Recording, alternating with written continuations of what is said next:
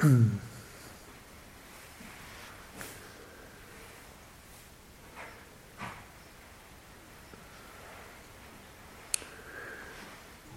this is the last day of our group practice in terms of um, meditation and sitting, not doing very much. was the internal emphasis on that. No, naturally, what mind can do when we come to things like last day, or we see a shift in the in the calendar coming up, is to jump into the future and start preparing for it. I'd be cautious about that. Um, probably much more useful to, if we want to consider this the last day, which in some ways it is, like a harvest, just really gathering and cleaning and winnowing and, and polishing and uh, lingering in what's been good, skillful. And so this is much more the uh, uh, approach that the Buddha um, encouraged in terms of awakening, is to bring up the skillful, recollect it, uh, get a feeling for it, notice what the mind was doing with that, how it was in that state, you know, linger in it till it begins to you bring attention and awareness into a mental state, it begins to amplify. And you get a sense of feeling uplifted and fulfilled more in the present by the quality of that mind state. So it's not searching for something in the future to feel completed by or fulfilled by, or however we frame it, but really feeling more fulfilled in the present. Because actually, this is the only place we're ever going to feel fulfilled. obviously enough. Although the mental habit is very strong to, you know, get on to the next bit. So pamojja, um, pamojja gladness. Mm. Um, this is to do with uh, moderating one's cetana, volitional tendencies, which uh, often in our worldly training, our worldly uh, um, conditioning, intention is always to move forward. To the next thing, cetana, volitional quality, to, to, complete or to add to. There's a certain uh, ragged and uh, impetuous uh, quality to that that surges and rushes through the nervous system. And mind, the thinking mind starts scurrying, and we feel perhaps tension in the body, or we don't even feel the body very much at all. We're speeding up, speeding. Or we come to a place where we feel uh, desperate or unhappy or stuck, think we have big obstacles or life's conspiracies more difficulties, imagining the difficulties we're going to be coming up against as we come from this period into something else. I think it's kind of stuck, wheel spin state.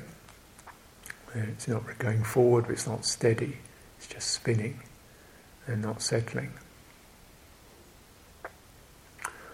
Encouragement uh, is uh, for pamojja, gladdening, and then the mind being made uh, quiet and stilled, settled. Mm. Samadhyati composed, collected, brought to singleness, ekodi bhava. Mm, singleness in terms of intention, so it's not this, that, this, that, this, that, rushing into four different directions, backwards and forwards, of planning, but just steady, single quality of intention.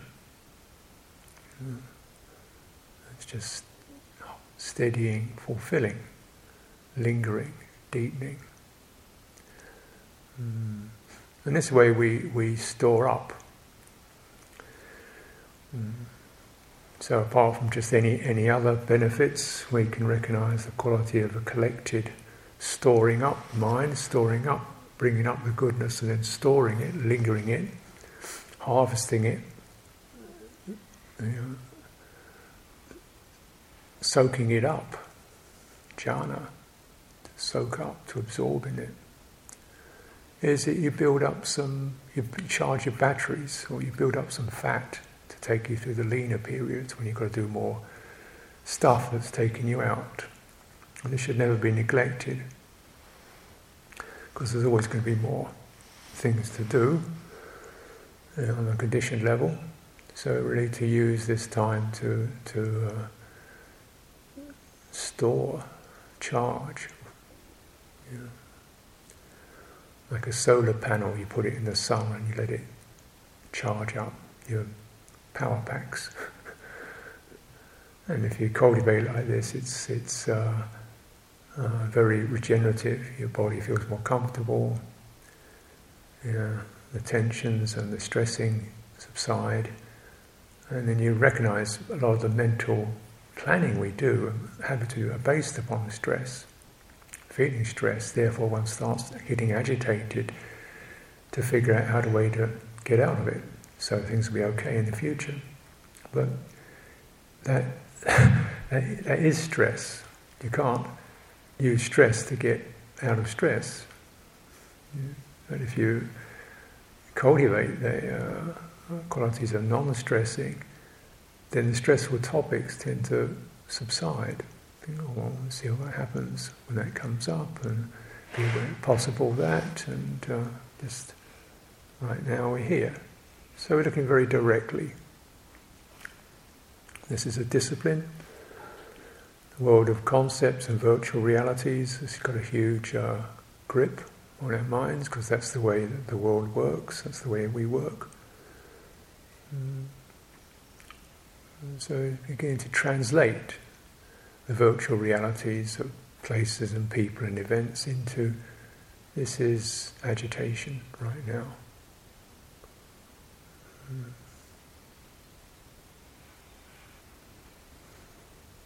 Mm. And have uh, some confidence that if you do uh, store and restore and, and freshen up the mind, it will be in the best state it can be to deal with what arises.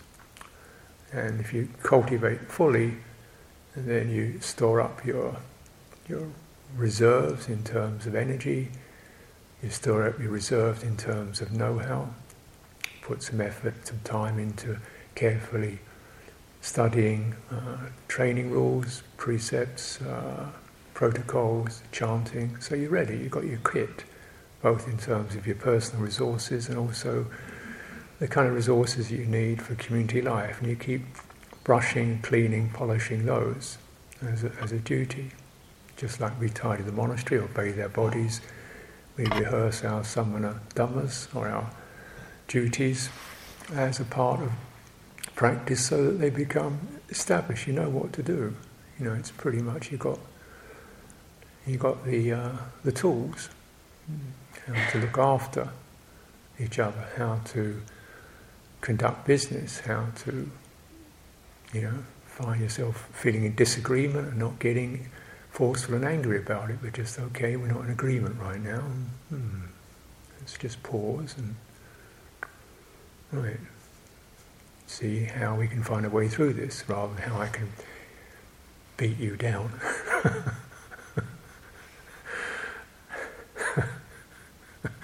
or just shut you off, you know.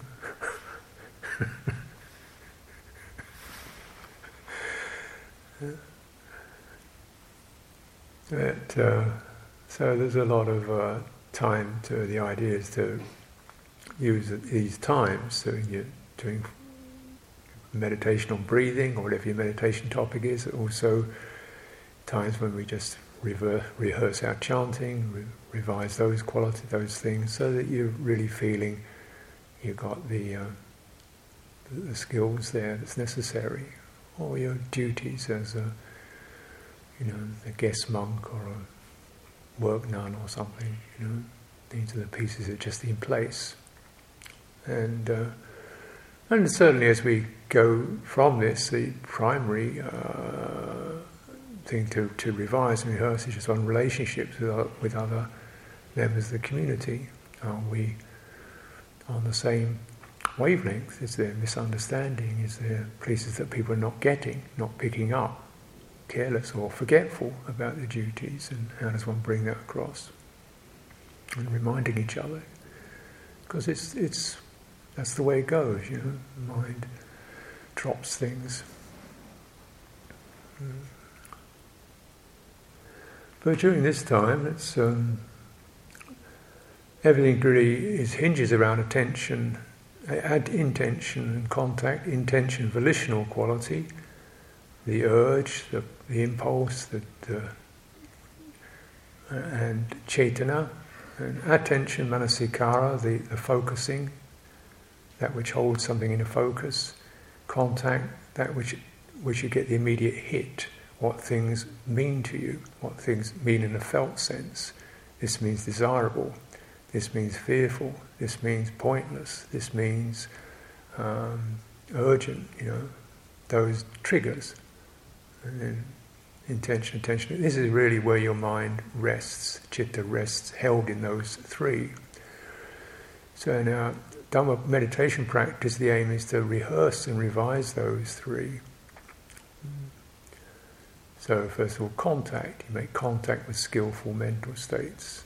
So we might recognize during our, our practice over, we've been together for at least three months, all of us, at least some of us much more than that. We might take three months and recollecting, you all put effort in, you've all done skillful things, we've all done something skillful, worthy, fruitful, friendly, attentive.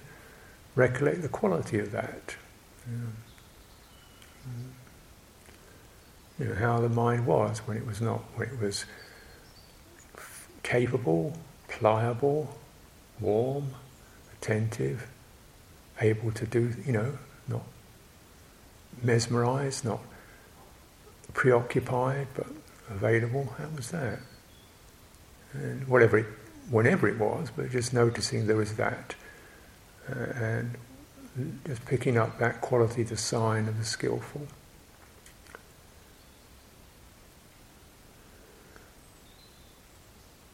One was able to let go of a few things. Good. We've all done that, I'm sure. Hmm. How would that feel?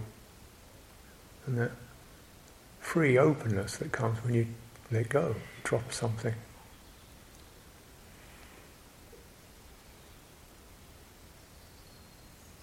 I'm sure you've all been able and capable of picking up something okay, let's get on with it, I'll do this. Perhaps I didn't even particularly want to do it, but I did. Change my mind, okay, that's what I was asked, I'll do that. That helpful, bright quality.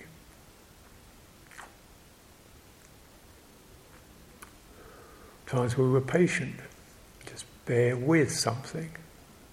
That impulse to react, faint, fight, flight, fudge,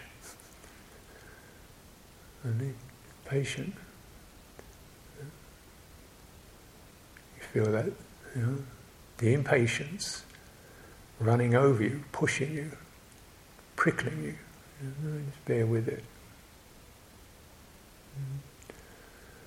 So instead of uh, whatever the whatever triggered those qualities, just noticing that um, one's mind making contact with when it skillful volition arose. And it was skillful. Why was it skillful? Well, the energy of it was probably steady, collected, you were fully with it. It was harmonious, it wasn't conflicting with your bodily state or your heart state. It wasn't causing conflict with others. Mm, it was non conflicting. And it carried signs of clarity, warmth, generosity, perseverance. And so you're able to contemplate intention both in terms of its, its energy, it's with its speedy or steady, whether it's composed or dithering, ragged, and whether it's going to skillful places for yourself and for the welfare of others. It's always helpful that even if the other is a, is a tree or a frog, you know, uh, one was not dismissing it or squashing it or just. Or towards one's requisites, one was not careless, one was careful, kept them tidy, clean, appropriately held. And so there's a certain joy one can get in skillful uh, intention, skillful volition. And that's the idea of it. Attention. What one's different kinds of attention? The attention when your attention is grabbed, which you don't want. Because when attention is grabbed, it already has uh, hypnotized, compulsive tanha in it, of some kind or another. But when attention is not grabbed but deliberately turned, so you're in charge of it, you turn your attention to this, mm. you turn your attention to the task in mind, and this is correct attention. One can deliberate and consider in that way. This is this kind of attention, proper attention, Yoniso systematic intention, careful attention, attention that um, it brings up whole states, wholesome states. And so whether we're making robes, sweeping the sweeping the path, cooking the food, wholesome, just attention, and it's easy for to get attention grabbed because you've done this, you've got a plan, you've done this every day, so you know what you're doing, or you've got to get it done by six or seven or whatever, and then just linger, pause, stop, because in that in that grab, you are grabbed, and uh, that that cannot be helpful in what we're doing. It doesn't take that long to change it. You know probably sometimes 10 seconds. Just to stop, recollect what you're doing, how you're doing it, where your mind's at. Are you grounded? Are you steady? Okay. And then you determine to attend. And in that process, 10 seconds, 30 seconds, a minute, you kind of shake off the unskillful factors of worry, uh, resistance, um, irritation, or comp- compulsive uh, urgency. And just cultivate skillful attention, holds things so you're not this narrow minded, peering down a microscope kind of attention, but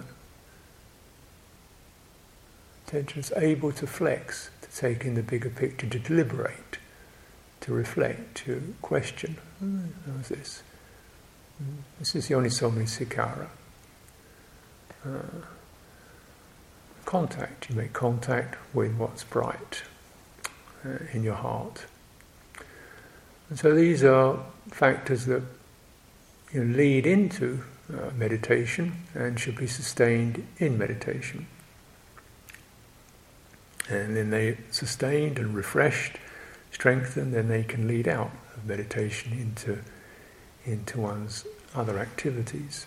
So, this is the way that one finds a kind of harmonious lifestyle.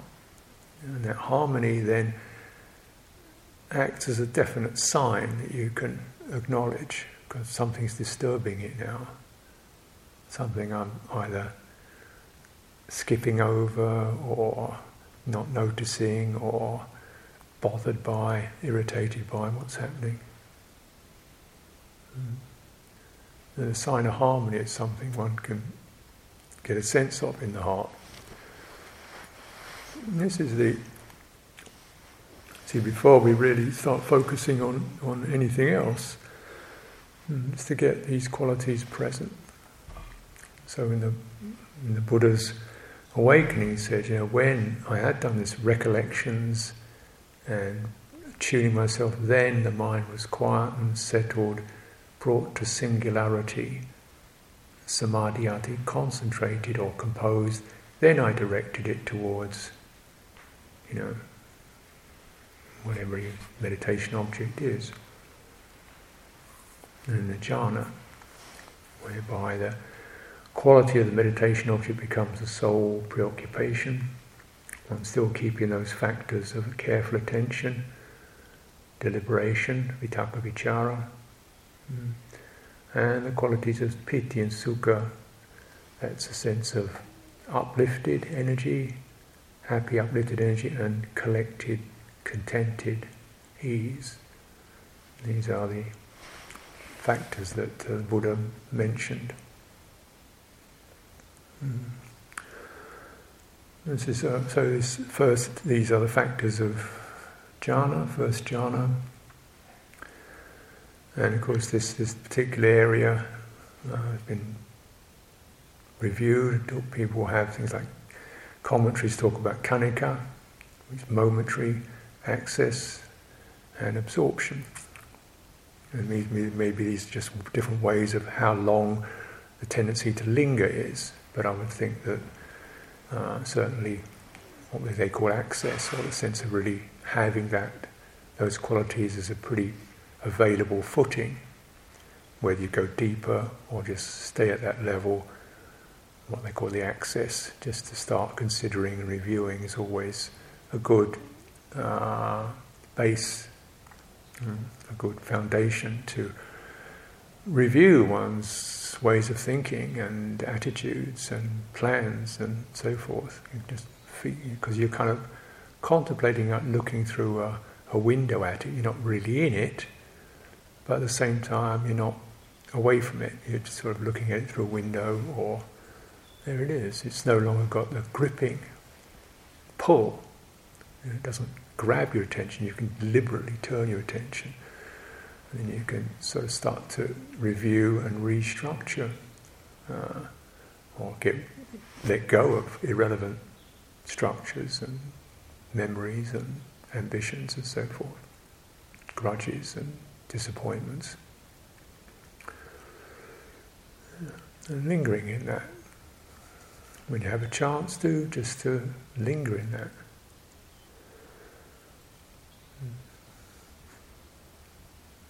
I always personally I always find that um, in due time, breathing is a very helpful um, topic for meditation for this kind of process because itself. Uh, it's not just your, your mind doing stuff, but the body itself begins to offer its own uh, steady, rhythmic, uh, warm, easeful qualities, which is the natural body breathing naturally. See, it's not just no longer just purely based upon mental state, but also based upon a bodily state. So you get a double helping, and the bodily state really boosts and amplifies and gives a firmer uh, foundation to to the to what might be otherwise just the mind state until the big two begin to merge. Mm. So when we contemplate breathing, or we're with that, the flow, the energy of it. So it also has a certain cetana, you could say. It's not a mental volition, perhaps volition isn't quite the right word, but it's a sankhara, kaya sankhara, bodily conditioning, bodily formation. It certainly gives you the impression of the body, it runs through the body, so it can be ragged, uh, jagged, broken, uh, stuck, just like the mind can, and you smooth that out, then the quality of the energetic quality of the cetana becomes apparent, and you get a sense of a bright, steady energy, and then just lingering and widening your attention so it can fulfill your entire body. And this is the way the, the Buddha described it. Mm. And this, he never actually mentions any particular point to focus on in in the breathing, but, um, but, yeah, but certainly to move towards thoroughly sensitive to the entire body, and then steadying the bodily energy, bodily formation as a process.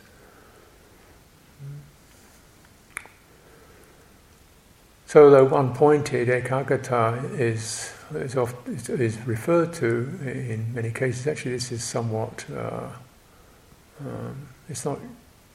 Buddha doesn't actually use that term to with reference to mindfulness of breathing. So it's certainly not one point in terms of physical point. It could be in terms of one pointed in terms of only having one intention in mind. Uh, but it's not a pinpoint thing. It's a matter of the mind is only one source of occupation. It's in one place with one intention. To steady and to uh, dwell in and to learn from. So uh, often the meditator uh, can have the default attitude that they're there to, to, to, to, meditate and to try to work through their difficulties and arrive at a better state. And this is reasonable enough, but actually the process is where, whereby the meditator begins to recognize they're also here to learn, not just to determine and decide what's going to happen, but to receive and maybe let the breathing, let the body work itself out.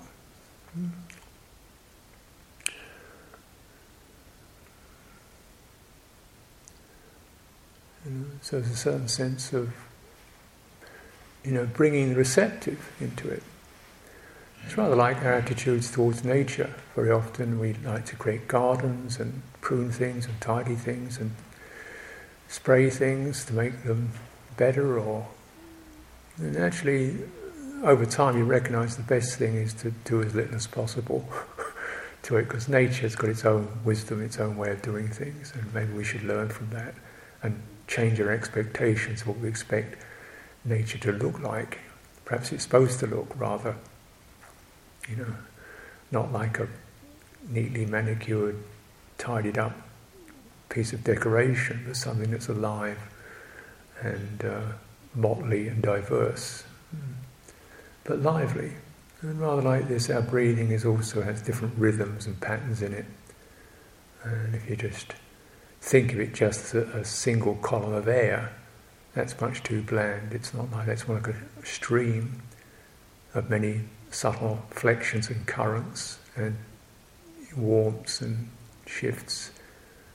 And you can go into any of those, but essentially just hold the whole stream and it begins to settle into a, a stillness at the same time is moving. It's like a, a, a fluid structure, fluid structure.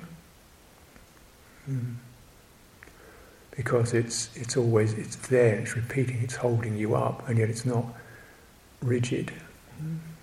And this is just a very uh, happy or comfortable uh, bodily experience the, the mind, when body is happy and comfortable, the mind readily goes into it. And that was the Buddha's recipe for samadhi. You get the good mental state, you know, notice the, what your intention was like. It was open, it was clear, it was unbiased, it was not pushing, it was not reluctant, energy was steady. Okay, now with that, get your mental attitudes and intentions to, you know, linger in those properties.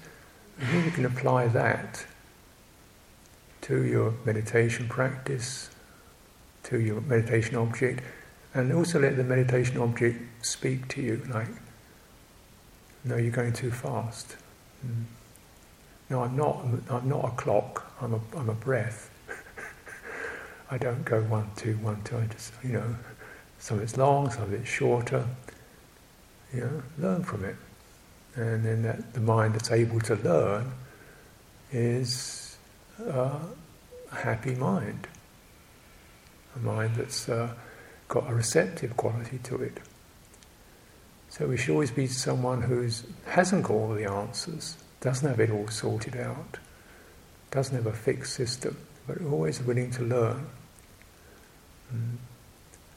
And this is a great way to, in fact, to, to live. Have certain fundamental standards of intention, attention, but we're open to learning. If we, if we don't, we think we know it all already, you know, I don't know where that's going to go.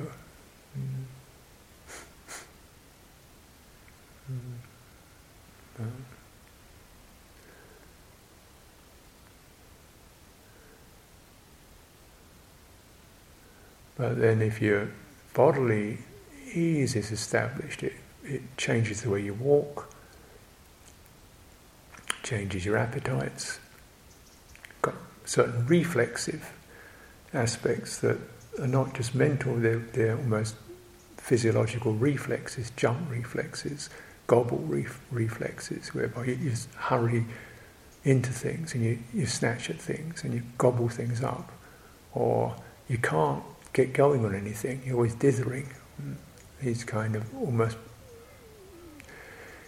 you know, reflexes that are built in, or you, you, you harden up, or forceful, and they're not just they're, they're almost pre-psychological, the way we're wired.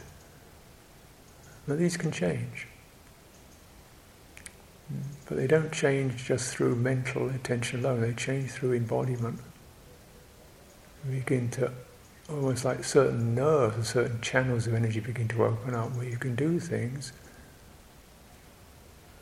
Actually, more, oh, like the whole system opens up. And you get, you, you, can, you find you've got a different basis in your, your body has changed. Not the outer body, but the inner body. And this inner body become, can become very, um, uh, just like the mind, it's described, flexible, pliable, um, light, fit. It's light. You walk light. Mm. As if the energies in the body, which we barely even noticed, uh, in worldly conditioning, they get very uh, compacted because of the pressure and the urgencies, and you get certain areas go numb. You get a lot of intensity in the shoulders, in the chest, in the head, and other places kind of numb out or don't feel anything at all. So you, you build up these blocks, and now, so, and that kind of traps one's impression of what the body is. So naturally, we want to get out of it into our ideas and thoughts and plans because it's not a comfortable place to be. If you make the body comfortable, so it's all of one quality, you contemplate the property, the elements of the body, and they're even. You know? So your chest feels like your back. Mm. There's as much there. Your back is as much there as your chest is, or your front is. The lower back is as much present as the shoulders. It's not just you get so used to having an uneven body. But the um, body that is most beneficial arrives through meditation is more like a um, almost spherical. You can't really describe it. It has no fixed form. But its, its substance is light. Light. And so, you know, so this really to cultivate the senses themselves, the sense input itself tends to impact the body to the skin surfaces or the sense doors, so they get highly activated. The energy collects around these. You get nodules and clogs around the sense doors that intensify. And other parts you don't feel at all.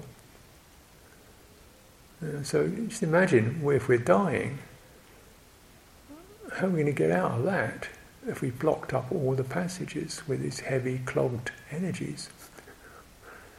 But if the body becomes light, like mist, mind then can slip out as the mist changes and fades. You can just slip out, which is what, of course, the Buddha did.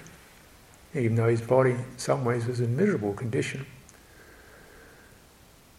he was able to, through his miserable, sick you know, colic or dysentery or whatever he had, you know, uh, slip out into these uh, bright mental states, described jhanas, and he could just do that because there's no nothing holding him back in the body, not just as a mental attitude.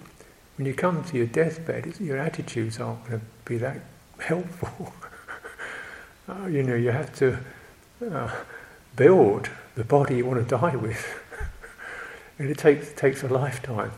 Well, it can take a lifetime to build the body you want to die with. And you can change it. But if you don't, you'll get the body the world decides what it's going to be like. It'll be a body created by the world. With all that pressure and intensity and tightness and you know slackness won't be energized. And that's what the, so you you know you either create your own or the world will create it for you. And it's the same with your mind. If you don't create your own mental aramana, that's the aramana becomes the arama, you're abiding. If you don't do it, the world will do it for you. Absolutely. So, and where does that go? You know, goes basically between the bank and the shops, doesn't it? that kind of thing. And the, uh, so, what happens when they close down? You know, when you're not. What happens when the future goes? There's no future. When the senses fade out. So really important to uh, use the time to uh, enter this domain while we have a precious opportunity to do so. Because the world breathes on your neck like a wild animal, just ha- very happy to, to grab you and you almost ask for it. Something in us almost asks for it. We don't think we're asking for it, but we get so mesmerized by the pull of it, and the misery of it, and the pressure of it, and the urgency of it, and the delight of it. And, uh, just, you know, this is there's a way out of that in this very body and mind. So, just, you know, and it begins just by acknowledging we're not stupid, we're not depraved. There is a, we all do good and attune and determine and linger in those states and make much of them and notice when one has lost that, what took you out of that, what caught you, what, ah, there's, there's your trap, unplug it. This is a good way to, to uh, cultivate regular um, meditation that's both happy in itself, or comfortable in itself, and also, you know, working out conditions, worldly conditions, conditions you want to live by. So we have another day or so to uh, remind ourselves and boost up our reserves in this so that we can go onwards with more purpose and confidence.